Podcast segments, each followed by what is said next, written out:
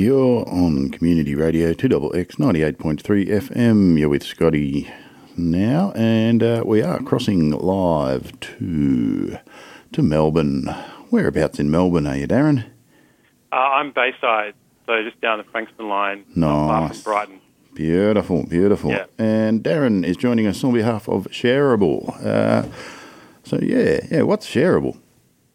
Yeah, hi Scotty. Hi everyone. Um, look, Shareable's been around uh, since about 2009. It's a non-profit based in um, right in the heart of Silicon Valley, actually, in the Bay Area in San Francisco, uh, and it's um, really been set up to um, drive a transformative vision of the sharing economy, uh, and it's become, I guess, the number one news site on sharing globally, and it's more importantly an action hub for you know a whole bunch of grassroots innovators to come together and figure out how they can support uh, the sharing economy in their local communities, but for the common good, um, not the sort of the so-called sharing economy that we often uh, hear about in the mainstream media in terms of the likes of Uber and Airbnb, but um, more of the grassroots innovation that um, your listeners might be familiar with in terms of repair cafes, um,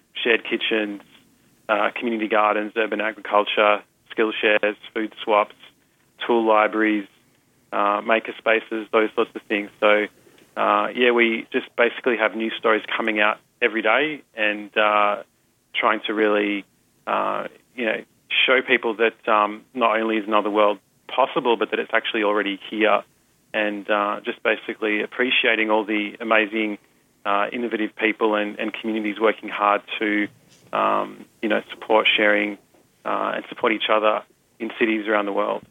Uh, and as part of that, we um, set up the Sharing Cities Network uh, in 2013.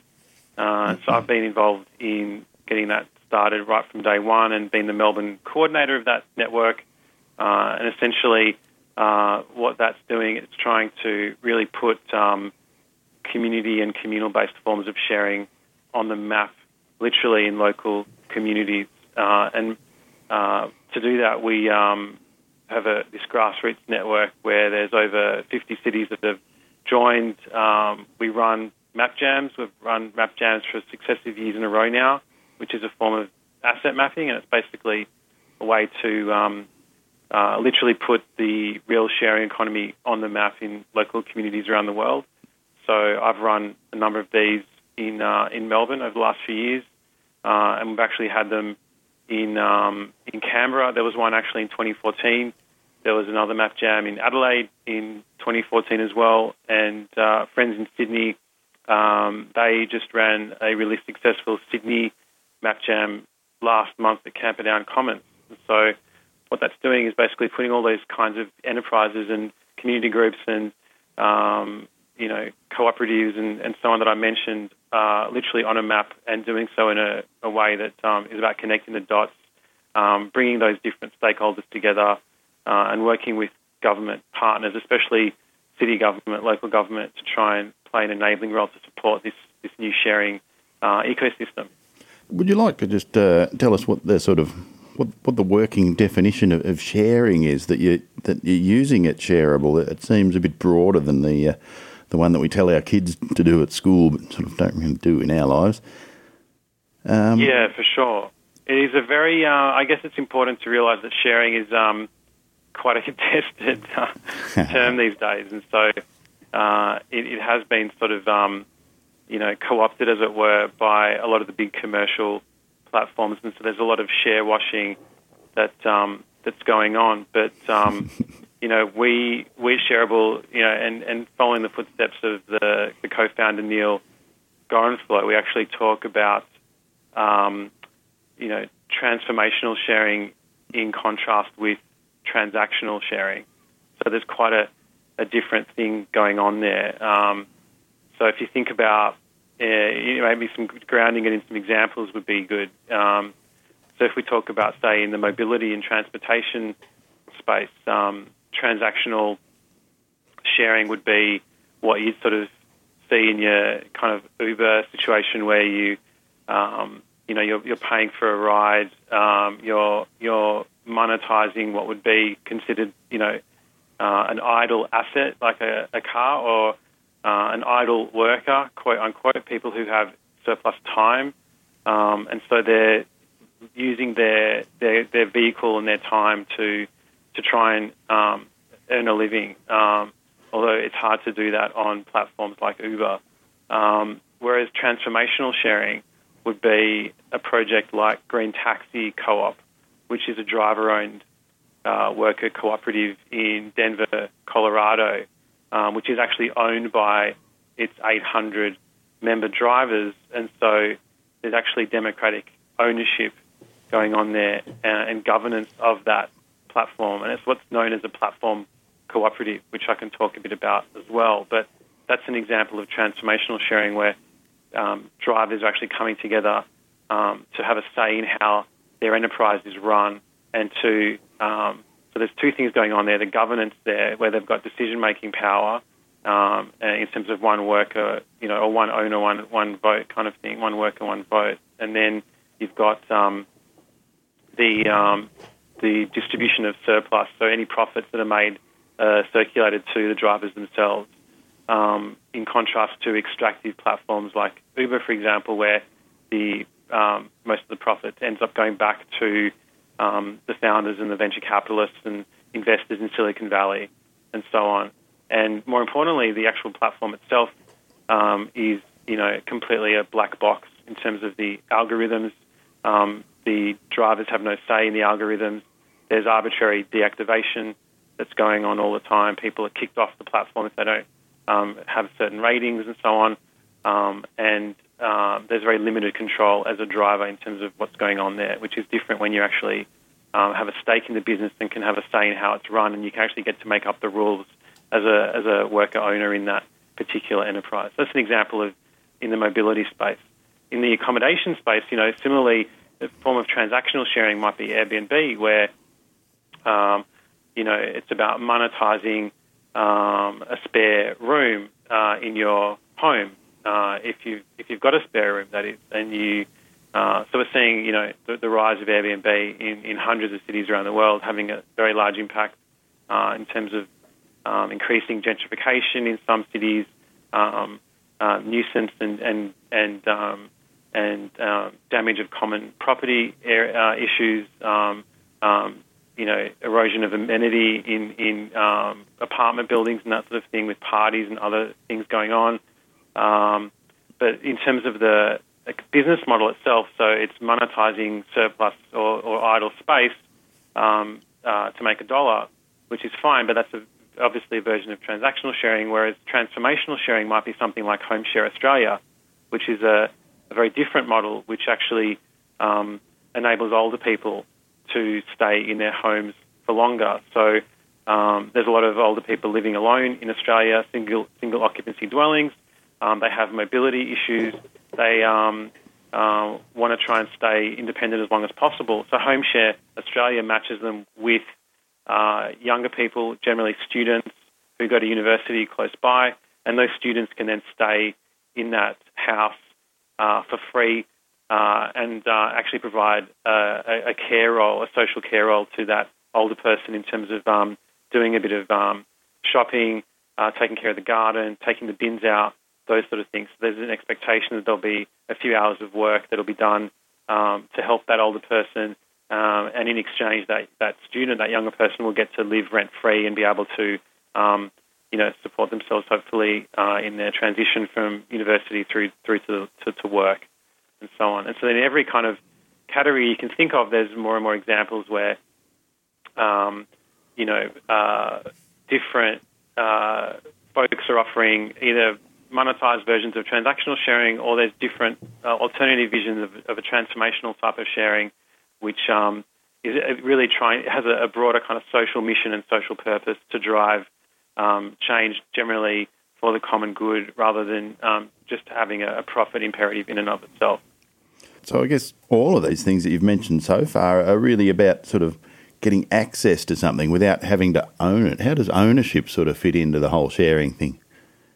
Yeah, I mean, there's been a lot of talk over the years with, um, you know, the, the rise of the sharing economy, and uh, you know, also called the access economy, and a lot of talk earlier on, especially when this thing became a big kind of trend a few years ago around um, you know access over ownership and these sorts of things. So, you know, while it's true that um, um, you know we're seeing a, a lot of younger people, let's say, sorry to pick on the millennials again, but uh, in terms of like car ownership, I think um, there's there's probably less of an interest in people under you know say 30 to necessarily own their own car, and and um, and also just you know city dwellers, but in, in high density areas, in parts of um, you know Melbourne and Sydney at least. Um, there's there's obviously a need for things like uh, ride ride sharing or car sharing, even more importantly, um, whether it's um, you know uh, Car Next Door, which is a peer-to-peer car sharing service, or FlexiCar, those sorts of things, which is a,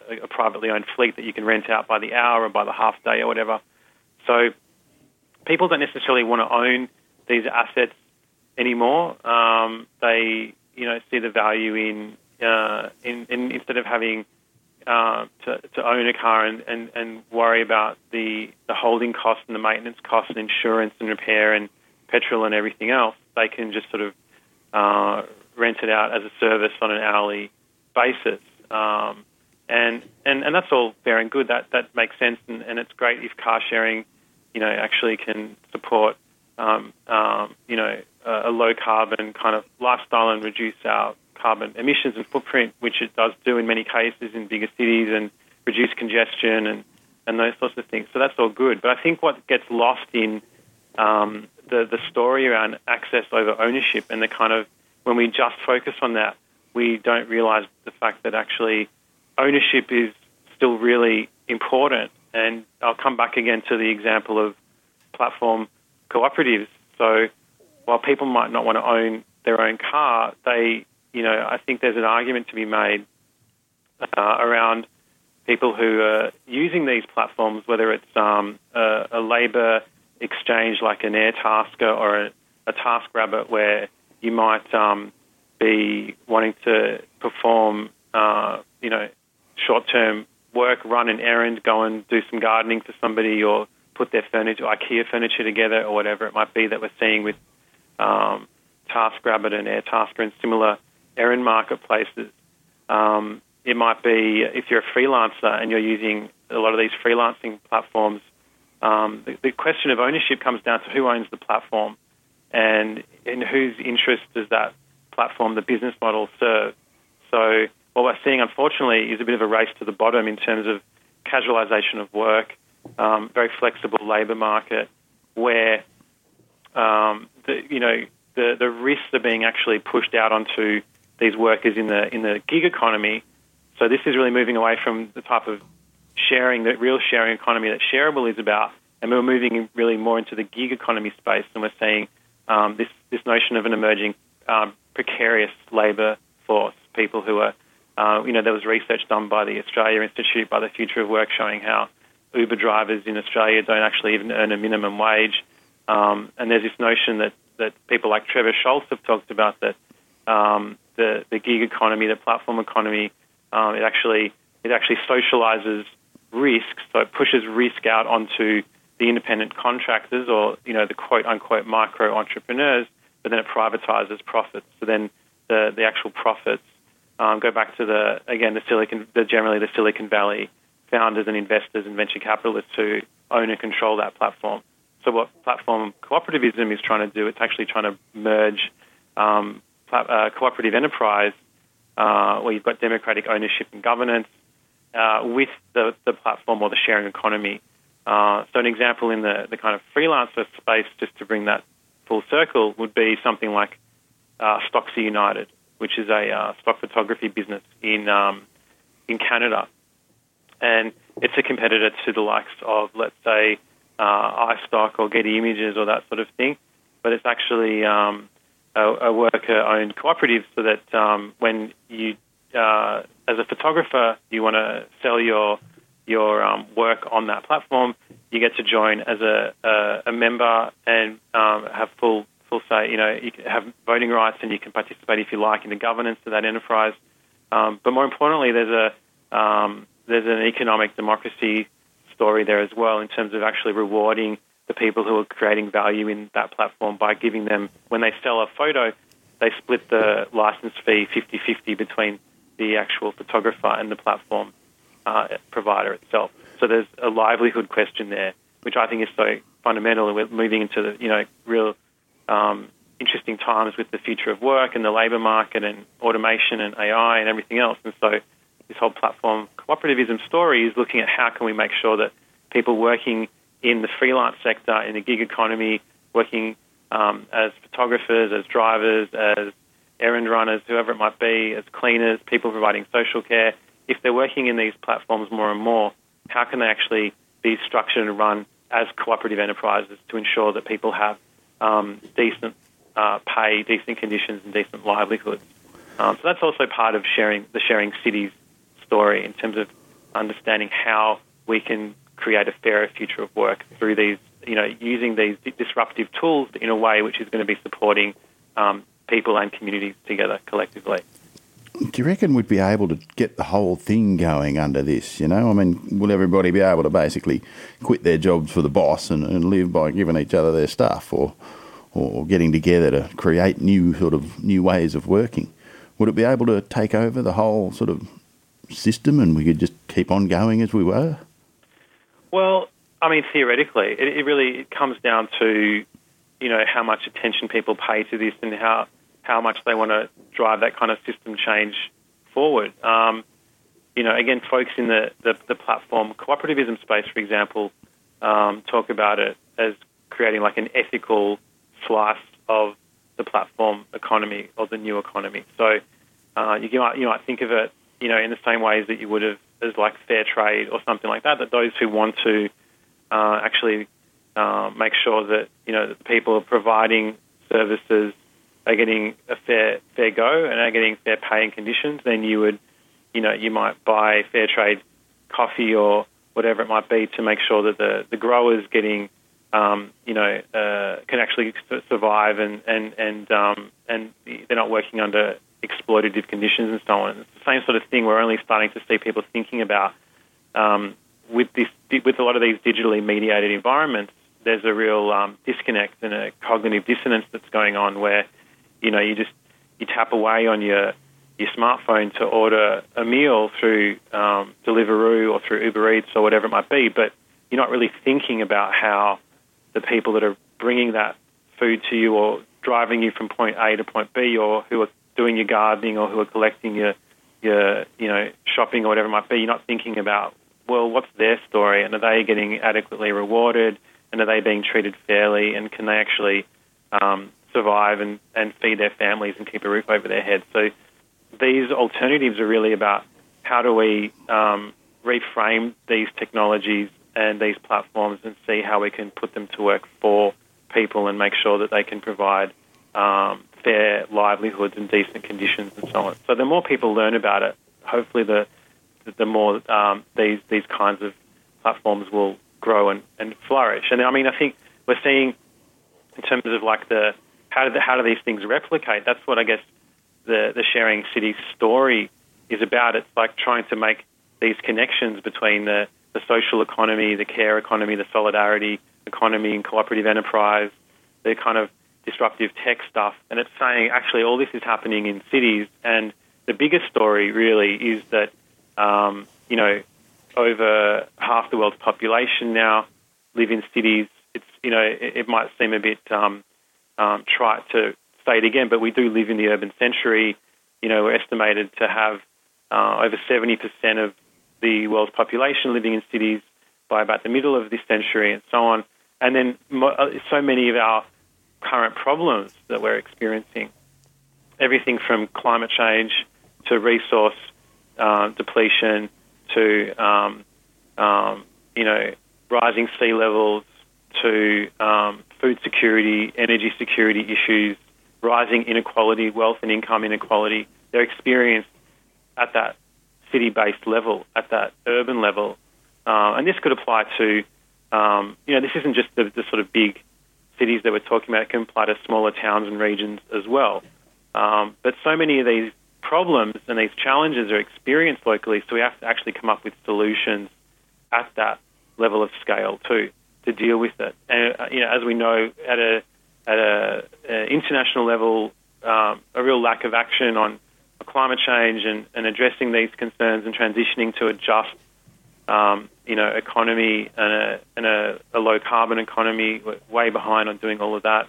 Transitioning to renewables, all these things that we're falling behind. But it's it's local communities working together with local government. I think that has a really um, exciting role to play um, and interesting market actors as well. So sharing cities is really about trying to bring civil society, the social sector, all these great grassroots projects that are kicking goals and doing amazing things that I've been talking about, bringing them together with supportive municipal authorities and with um, cooperative enterprise, social enterprise, B Corps, other forms of um, purpose-led uh, organisations and businesses, and seeing how they can collaborate and get stuff done together. And so we're actually starting to see actual, you know, sharing city programs being developed to uh, help achieve that. And so, uh, like the first one of these in the world was in Seoul, in South Korea, which is, um, you know, a mega city of 10 million people. And you know, you, you may not necessarily think automatically, well, how did Seoul get to be the world's first sharing city? Um, they're obviously one of the most advanced technological, you know, civilizations on the planet, super high speed broadband and um, technology, uh, just saturated with technology and so on. Um, but also real high levels of um, depression, suicide, social isolation, major social issues as well, disconnection, you know, from neighbour to neighbour and so on. And then you have a really um, visionary mayor come in a few years ago who has a social enterprise uh, background, and he saw the potential to try and um, leverage the sharing economy in Seoul to support better community outcomes and to try and drive um, support for solving urban challenges. And so the Sharing City Seoul project and plan was born and it was launched in 2012. And it actually is a way for um, Seoul to forge their own path in the sharing economy and to support their own local sharing economy actors. And so they actually have a, um, a, a, series of, um, firstly, regulations and, and policy uh, proposals. So they've introduced legislation to support sharing, and they've made changes to car sharing and and um, car parking and food sharing and other forms of sharing in the community to make uh, to to to, un, to to basically remove some of the blockages that were that were previously there from uh, existing policy and so on. But more importantly, it's about um, raising the general level of literacy in the community around the potential of sharing to support better community outcomes. And so um, they run um, public markets and programs and festivals to really um, uh, share the benefits of the sharing economy in Seoul to the local community. Um, they have a startup school, so they actually have a, a capacity building agenda where they um, bring in a cohort of um, sharing entrepreneurs and innovators and community groups and others in to try and teach them how to run enterprises and how to succeed.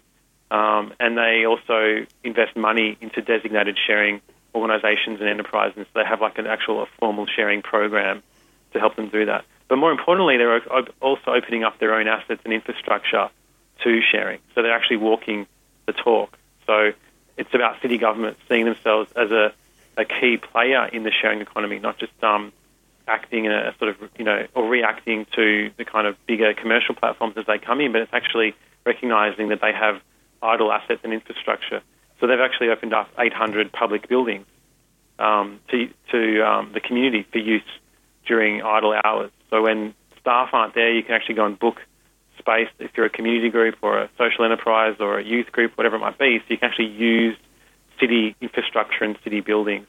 They have free Wi-Fi. They have open data. There's a whole range of different initiatives that the, the, the, city of Seoul, the metropolitan government of Seoul, are involved in um, to try and encourage more sharing and it, it, it comes to the heart of governance as well. Um, they have various participatory governance activities that they're involved in to try and create stronger linkages between citizens and local government too. Um, and a big part of this really is about um, activating the urban commons, which is um, which is actually the name of the event that I'm um, going to be speaking at in, in Canberra for, uh, on the 10th um, of uh, April at ANU Food Co-op. So just putting a plug in there for everyone to come around to the ANU Food Co-op at 3 Kingsley Street uh, on 10th of April at 6 o'clock. Um, so it's actually going to be a book launch for, for this book that I've been involved in um, writing for the past couple of years, which is sharing cities, activating the urban commons. And the urban commons really, I mean, what that's about is recognizing that the heart of our cities and what keeps cities going and keeps cities so livable and um, and so um, dynamic is is the commons, which is the the um, the sort of the assets and the infrastructure that uh, no one necessarily owns, but that we all benefit from together. So, well, yeah, I mean, if you're looking at the commons, I mean, how far back does commoning go? Well, I would argue right back to you know humanity's um, you know arrival on the planet. Pretty much, I think we uh, are essentially a cooperative species. Besides um, what we see in the, the, news every day, I think we, we wouldn't be here. For, you know, we're only 300,000 years old, according to most recent scientific evidence. But um, if we hadn't managed to kind of cooperate and to common together, um, we wouldn't um, have managed to, to, to, last this long. So I think commoning is really at the heart of um, you know our success and, and our um, ability to um, work together as a as a as a species and as a community, um, either locally and globally. Um, but at a city level, it's becoming really important to understand how important our public spaces are, our green space, our open space, our open data, um, the laneways. Like if you think about Melbourne, um, the street art, the the the public parks, all these things are aspects of the urban commons. Um, so there's a risk that if um, we don't take care of it and, and govern it uh, and common it together as a community, then um, there's I think there's a you know various other enclosure movements. We, you know, if we think back a few centuries to the enclosure movements in in Britain, where um, grazing land and pasture land that was common land um, eventually became enclosed and made into private property. I think in that, that same kind of that same kind of enclosure uh, mentality is happening in our cities at the moment um, as well. Uh, probably most visibly with things like um, the recent announcement of the Apple Store at Federation Square. So you've got a public square which has a you know a community interest charter. It's the only public square that's remaining in in, in the city of Melbourne. And um, and there's a private, a secret deal that was done between you know Apple, one of the largest corporations in the world, and the state government of Victoria to um, introduce a to build a hundred million dollar Apple store right in the heart of um, you know Melbourne's Melbourne's public square. So that's like a highly symbolic example of that. Mm, but it's also well, also, I mean, uh, how how big does the commons get? I mean, and could you, could you include a publicly owned assets like the like the communications network, for instance, and, and the roads and public transport and all of these things that are also sort of all staring at privatisation? Well, exactly. So there's all this um, this infrastructure that um, is also part of the commons and that we all rely on uh, to to function as a healthy community and a healthy democracy. And, and as you know, um, if if it is privatized and it's just a you know everything if everything becomes a private toll road, a private park, a private um, you know laneway, uh, um, and it's all pay per use. I think that's a very different type of um, you know environment that we're that we're moving into, and and what's happening is it, a lot of this is you know by stealth and invisible when you're thinking about like um, the the sort of smart city kind of movement and the sort of um, you know move to introduce like a citywide digital operating system to kind of um, track and respond to the movement of people of objects um, to mine big data and so on. So when, when city governments in particular, you know, are doing deals, smart city deals with, um, you know, the, the big technology giants, traditionally it's been the likes of IBM and Cisco and others, but more recently we're seeing um, Google and, and others move into that space as well. So, you know, there's, there's all that, that new kind of um, digital infrastructure which we don't really think about or don't really see. And, and when that becomes privatized, I think that is quite a, a kind of um, undemocratic um, kind of move, which we should kind of try to avoid. I think we've got to have much more collaboration between um, citizens uh, and and cities around, you know, who who wins and who loses in these scenarios when those when that infrastructure is privatized and when these big technology giants are starting to have a much more powerful role in city building. So the example being uh, in Toronto, uh, a Google subsidiary uh, called Sidewalk Labs just won a big contract to redevelop 800 acres of prime waterfront in Toronto, and they're essentially going to build a um, a smart city from the ground up. Uh, and so, you know, how will that um, work? You know, what will happen to the data that's generated, the technology that's deployed there? Um, how will the um, you know community and the place-based economy that's there now be consulted? How democratic is that? What say do those people have over the technology? Why are they using you know proprietary technology, and what kind of lock-in does that create? You know, compared to say you know if, uh, open source software. So if you think about the pla- the city as a platform for sharing, you know the choices we make um, really do um, put you on a certain path and trajectory. So if you know you don't want to have a situation where um, you know let's say the whole autonomous vehicle um, thing really takes off. Um, you know that's you know I think still debatable.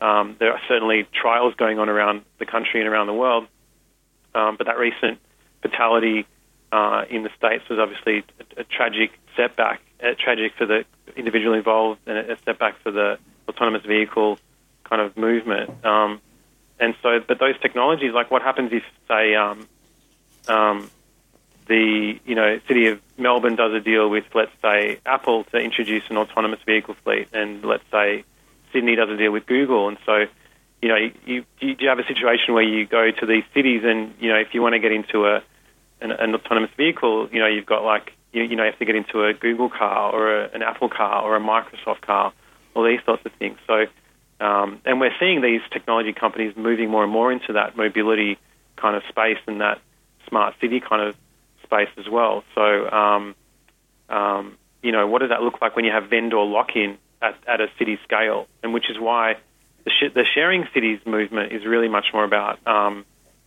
open infrastructure, open source tools, participatory governance, how do um, market players work with government and work with civil society together to make sure that we put citizens first and that we have human centric um, planning, that we have um, place based economies, that we have community wealth building, that we have cooperative enterprise to make sure that wealth and job creation is being um, you know uh, generated in local communities and that um, we don't just have this kind of race to the bottom where we encourage people to just go down the path of the gig economy and the freelance economy and have extreme flexibility but no security and so on. So it's about mm. looking at the, the, you know, the, the alternatives that are out there, recognizing that it's powerful, that it's making an impact in local communities, and that, you know, every city, including Canberra, Sydney, Melbourne, Brisbane, Adelaide, can get on board. Um, and you know, it doesn't. You don't have to ask for permission. You can just start working with your neighbours, with your fellow um, social innovators, the, the community groups that are already out there, and start to think about and strategize around how, you know, Canberra can become a sharing city, what does that actually look like, and make it as you know meaningful and impactful as you want it to be. Yeah, so we were mentioning the government before, and, it, and it's it's a sort of weird player in this, isn't it? Because it's sort of the trustee for all of these commons that we were talking about, and many more. Um, but it's also sort of it's also under the ideological influence that it has to be a business as well, and it sort of looks at itself as a bit of a corporation in some ways at the moment. Um, how does that fit into the commons? Because as far as I can tell, in a commons, there's sort of there's sort of three sort of main chunks of things. There's sort of the thing that you're commoning, so call it the transport system, and then there's um, the, the people who are using it who want to get together and sort of organise it, and they're the commoners, and then you've got some sort of system to do that. And I guess, is that the government or, or should it be something else? Well, yeah, what's interesting, excuse me, is I think we're moving away from this notion of government into this idea of governance and mm. um, really um, reframing um, citizens uh, from understanding them traditionally as um, city users, uh, which I think is quite a passive customer view of, you know, people's agency and power, mm-hmm. and reframing that towards city makers or city builders. Um, so, you know, and, and also um, reframing government's role especially local government, municipal level government's role um, uh, towards this notion of the partner state or the enabling state. And by state, it could be a city government. It doesn't have to be a nation state. Um, and we're starting to see a really interesting policy uh, innovation happening uh, in co-governance, especially in Italy, um, interestingly enough. And so, an example of how the urban commons is supported uh, in Italy is through um, what's happening in Bologna. And it needs to be said that Bologna has a really strong, uh, you know, social economy, a really strong cooperative economy. So I'm not suggesting that, you know, what's happening in Bologna can easily be transplanted to Canberra, to Melbourne, to Sydney and Brisbane and so on. I'm not suggesting that. But well, on the other hand, it's obviously far from impossible. It's far from impossible. Um, but, but, what's fascinating about Bologna, and it's now being trialled in other cities, they've got this um, um, whole urban commons program. Um, and again, it's like just a you know anecdotal story was that there are a bunch of residents who were trying to um, get a park bench installed in a local park in Bologna, and they realised that if they wanted to, you know, intervene in the system, as it were, an experiment, which is a big part of the whole sharing cities movement is around experimentation. And if they wanted to, as citizens, you know, have a park bench put in, if they did that, that would have actually been illegal, right?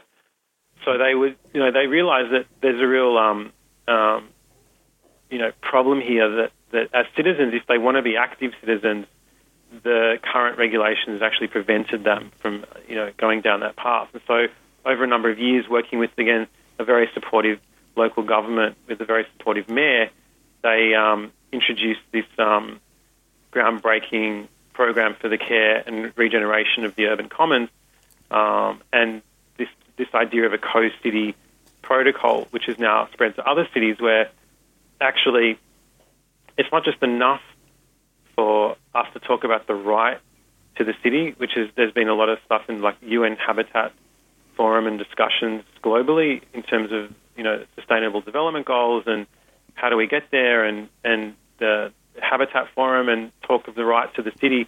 This is actually about a right to co-govern and a right to experiment. So, you know, it's one thing to engage with the community and to consult the community, but what's actually happening in Bologna is, is more of a power sharing arrangement. So, co-governance actually means that there's um, there's actually um, a, a, legal agreement that the city is undertaking now with um, citizen groups. So you can go to the city of Bologna and say that you want to, um, you know, start a project. You want to, um, you know, be involved in an aspect of urban commoning, whether it's um, something like, you know, social streets, which has started in Bologna, which brings neighbours together to share time and skills and resources, or um, whether it's um, through, uh, you know, activating underutilised or vacant um, land or, or office buildings or whatever. So there's groups that have gone to start up social enterprises through um, like a similar model to what we've seen like with Renew Newcastle and Renew Australia and so on.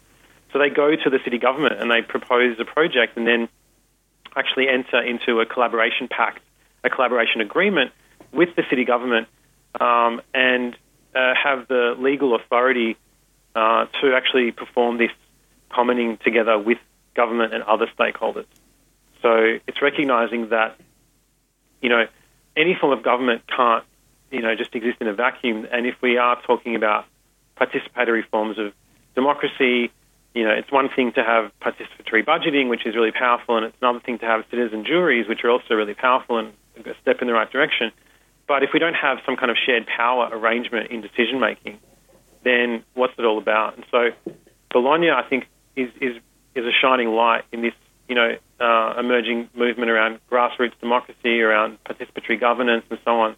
And you know, and it's now in um, five cities. Similar kind of co-governance approaches are now being trialled in five cities across Italy. So that's like a really interesting example of how city government can work with residents, with citizens, to actually co-govern together, to um, activate um, empty shop fronts, to um, grow food for urban agriculture, to be involved in, um, um, you know, repair cafes, to start uh, cooperative enterprises, um, social enterprises, uh, whatever it might be. So it's understanding that local government has custodianship in many cases of these um, common assets and common infrastructure, but that citizens, residents have a stake and a say in how those assets and that infrastructure is stewarded and run and managed and governed together. So it has to be a partnership approach. You're doing this sort of within a city, or you're proposing it, and um, how how would you define the city itself? I mean, would you include the hinterlands that sort of reach out where the, the food comes from and the water comes from for the city, or would you just sort of use the, the city limits? Or I don't. I think that's up to folks to work out for themselves. I mean, you know, if you're looking at a at a systems level, it would make sense to look at it as a bioregion, wouldn't it? You're, you're looking mm. at all the the water table and you know the the where's the energy coming from, where's it going, the water, the waste, you know. Um, almost like from an urban metabolism point of point of view, and then you know understanding all those inputs and outputs, but then also understanding it from like an ecological economics point of view, right? So you know it might be you know you might want to look at it as a bioregion.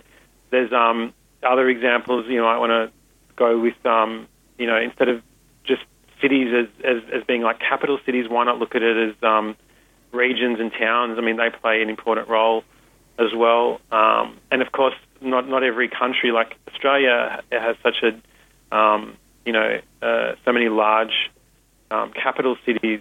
Um, many other countries have smaller towns which aren't as big as Sydney, Melbourne, Brisbane, you know, even even Canberra and, and Adelaide and so on. So there's there's towns across Europe where there's only you know um, 100,000, 200,000 people or less even. So they they can certainly take part in these kind of sharing city um, programs, and they do. Like in Belgium, there's the city of Ghent, um, which is a small city, um, and they're they're really leading in um, in you know in um, activating their urban commons there through a range of these kind of project similar to what I've been talking about. So yeah, right. So in in all the case studies that you've got sort of within the book and that you've looked at. Um, is there sort of a, a really good size? I mean, there's the, the, study that's been done on, say, it's about 150 people is sort of a really good size for about sort of how many people you can know properly. And is there a good size for like a, a commoning in a city urban sort of sense? I don't. I don't think so. I mean, you know, in the case of Bologna, it's it's citywide, and with um, you know, a lot of it obviously makes sense to be a part of the local groups in your community in your area, but there's no reason why you can't connect those groups up and use the digital tools that are out there to do that. So I think it's about building those stronger community and neighbourly connections at a local level, but then trying to see how you can then replicate that in, in neighbouring areas and suburbs and communities as well. So in the Bologna example, they've actually got like a real-time map of urban commoning projects. So you can actually see the projects that are underway at any given time and then jump in as you want to, sort of mm. thing. So I think it's just about getting started wherever you are and finding the others in your community. And that's, you know, partially what the Sharing Cities Network is about. It's about um, providing a community hub for grassroots innovators and sharing city advocates to actually go out there and find each other and to start getting involved in asset mapping, which is really a community development process. So it's like one of the first steps to, you know, becoming a sharing city is around asset mapping, running a map jam, uh, which is essentially an asset mapping workshop where, you know, you'd, you'd invite all of the different um, cooperatives and co-working spaces and urban ag folks and folks working in community energy and local currencies and LETS schemes and you know, urban forests and you name it, um, all the different, you know, if there's social care co-ops or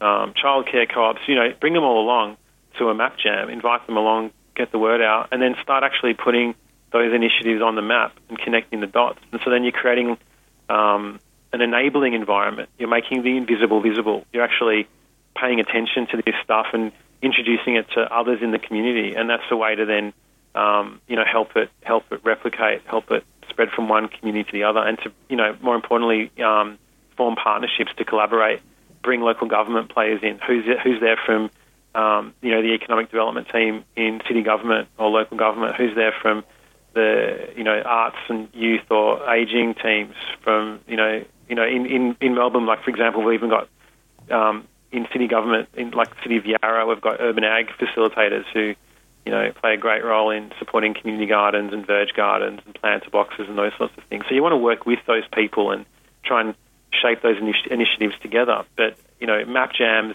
you know, are one great way of doing that, and we've got heaps of resources on shareable.net. There's now hundreds of how-to guides So how do you run a map jam. We've got a really comprehensive toolkit. What are some of the ways you get the word out? How do you um, facilitate a map jam? What are the tools like OpenStreetMap that you can use? Um, so all those tools are readily available. And then, you know, if you want to start a, a community project like a you know, a shared kitchen or a tool library or a repair cafe, something like that. Uh, there's, again, toolkits and how-to guides galore on shareable.net with lots of advice for how you get those things started, and you can learn um, from the main, you know, news feeds, all the kind of stuff, all the, you know, thousands of initiatives that are around the world doing this sort of thing already. So just in terms of like repair cafes, which I've talked about, which is one case study in the book that I that I wrote, um, that started in the Netherlands about 10 years ago as one repair cafe. And, you know, it's trying to address the fact that so many um, goods go into landfill unnecessarily that could be otherwise, um, you know, used for much longer. So electronics, clothing, footwear, textiles, you name it. Um, so Martine Postma, who founded repair cafes in the Netherlands, set up this whole movement, and it's just grown to over a thousand repair cafes around the world now. I think there's like six in Victoria, and there's a few um, around Australia as well. And basically, yep, there's even one in Canberra. There's even one in Canberra. So shout out to the the Canberra Repair Cafe. So you folks know all about it. I mean, they're just great. They're again like a great example of transformational sharing, where you bring people who have broken goods together with fixers, and rather than just like this kind of passive transactional relationship where you know you pay someone to fix something, there's actually a skill share and community building um, exercise that's part of that. You know, that's key to it actually. So you don't just um, you know sit there or drop off your item. The whole point of a repair cafe is to um, teach people how to fix things for themselves. That's so you go away from that event, getting to know your neighbours and others in the community who are also concerned about sustainable consumption and those sorts of things. But you also come away learning how to fix, you know, your leather boots which were ripped, or learning how to fix your clothing so you don't have to like just you know chuck it out and get new clothing. So you learn how to fix your broken uh, electronic appliance or toaster, let's say, um, so it doesn't just go to you know e-waste or landfill, which is a terrible outcome. That's right. So. Yeah. Now we're running out of time, so I just want to run through really, really quickly some of the uh, the sharing city principles that are sort of outlined in the book. And the first one of those in there is solidarity. So, fairly briefly, what's solidarity and what's its importance? Yeah, sure. So I think it's you know solidarity is recognizing that we're all in this together. Essentially, that um, you know all these issues that we're facing. You know, one one planet got nowhere else to go. Elon Musk wants to go to Mars, but you know none of us are going to be able to you know leave anytime soon. So we've got to actually try and figure out how we can work together in solidarity, to support our common um, interests and our common needs. So you know when we see others in the community that um, might need access to um, nutritious food, we can say, well, you know, you can start a, a community garden because um, it provides, you know, not just me with access to nutritious food, but you know, others in my community who maybe can't afford it, especially in areas where there's like um, food deserts and those sorts of things. So um, the same thing with um, platform cooperatives. So you know, the solidarity with people who are providing services in the sharing economy or gig economy kind of space. So if there's errand runners, drivers, rideshare people, you know, how do we um, create a platform for them which can actually distribute wealth and profits and surplus back into those communities to support the value created so that they're working together in solidarity. It's not a, you know, rather than a, a zero sum game where there's winners and losers, solidarity is about trying to create, create win win outcomes for everybody, hopefully. Uh, next one's distributed architecture. Yeah, sure. Just houses every here and there? Or? No, I think it's really more about, you know, again, how do you have, um, you know, maker spaces in every community? So um, there's productive capacity. So how do we leverage things like um, fab labs, maker spaces, either to fix things or to make things together through creative entrepreneurship? Um, and how do we have um, renewable energy cooperatives where there's you know people that are self-sufficient with um, their solar grids and their battery and their and their microgrids and so on. So it's distributed. It's not relying on a, a central point of failure, um, and it's creating access to um, you know mobility, to food, to energy, to these essential services, but in local communities, so that people either have a stake in how they run through cooperative ownership, or they co-own and co-manage the, those um, services themselves at a municipal level where there's city government and the community coming together to own energy infrastructure, which was seen in places like Germany and in New Zealand and elsewhere. So it's about that distributed architecture, and it's about open source um, tools and software as well. So that, again, we don't get locked into proprietary systems all the time, and that we've got open source alternatives so that people can um, have access to code, to design, and so on um, to support their own local communities for whatever you know um, projects they're working on. How about uh, private sufficiency and civic abundance? That was a, an interesting one, I thought.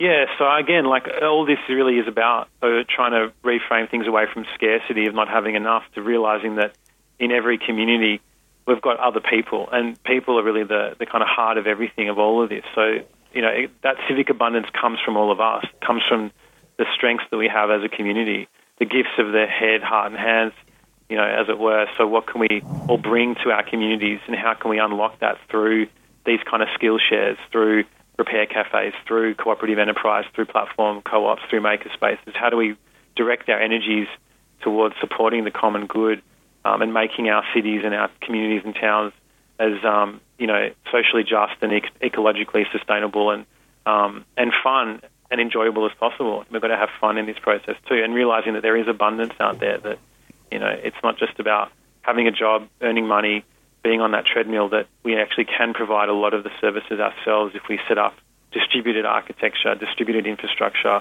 using cooperative enterprise, using open source technologies, these sorts of things. Um, yeah. and, you know, working together to make it happen. And impact through replication. Right. So that, that's kind of like addressing the fact that it isn't necessarily always about scale. That you can actually have um, sharing cities exist in hundreds of communities around the world as they do, um, but they're serving the needs of those um, local communities. So uh, they're you know replicated um, here in Australia, in the US, in Europe, in, in Asia, elsewhere in the world, in Africa, uh, and so it's about um, showing people what's possible and giving them the tools they need uh, and support they need to take um, the first step to make it happen in their local communities and replicate those activities, and then connecting the dots and realizing that there's actually a really strong patchwork of these projects and activities happening globally and when you look at it together um, from a helicopter view, there's actually a ton of this stuff going on, and it's really impactful and it's really inspiring and transformative. I guess the resilience is what struck me with that one too. I mean, you can imagine one massive forest sized tree providing all of the things that a forest provides. It's not going to work that well, is it? No, that's right. Yeah. yeah. Uh, how about systems thinking and empathy among stakeholders? Yeah, well, I guess, I mean, that comes back to the whole um, you know question I was getting at at the start around the gig economy that a lot of this stuff is invisible. That you know it isn't just about using a service like Uber to get from point A to point B, but recognizing the kind of technology that's there, the, the surveillance that's going on, the underlying ownership of the platform, the business models. From a systems point of view, you're looking at all those things and understanding how is this affecting the drivers, how is this affecting city governance when you've got all these Uber cars on the road, um, how is it affecting how cities are functioning, who has a stake in this, who wins, who loses, um, and you know, uh, and and whose um, interest does, does these platforms and these technologies serve? And so, when you take a systems view, you get to look at cities differently and understand that when we introduce these new platforms, they have um, sometimes unintended consequences, negative externalities, true costs that we don't value that we need to start looking at. And so sharing cities is trying to connect those dots and help people look at this from a systems point of view as well. All right. Well, I think we've run out of time there. Is there anything else you'd like to add before we wind up? Um, well, I'd love people to get along to the Activating the Urban Commons event. How do we make Canberra a sharing city? The book launch and panel with myself and Edwina Robinson from SEE-Change, Tim Hollo from the Green Institute, Meg Clark from Lyneham Commons at ANU Food Co-op. 3 Kingsley Street, Canberra, 10th of April, 6 to 7:30 p.m. And also sign up to Shareable's newsletter. So go to shareable.net and you can sign up to our newsletter, weekly newsletter, and you can get a free copy of the book, PDF version, if you go to shareable.net forward slash sharing dash cities. So welcome everyone to have a look at the book and um, you know help make your own city a sharing city. All right. Well, Darren Sharp from Shareable, thank you very much. My pleasure. Thanks a lot. This interview was done in the studios of Community Radio 2XX 98.3 FM in Canberra, Australia. Community radio relies on its listeners for funding. If you enjoyed this program and would like to hear more programs like it, please donate by going to 2xxfm.org.au, click support 2XX, and then donate, subscribe, volunteer, or sponsor us. Thanks.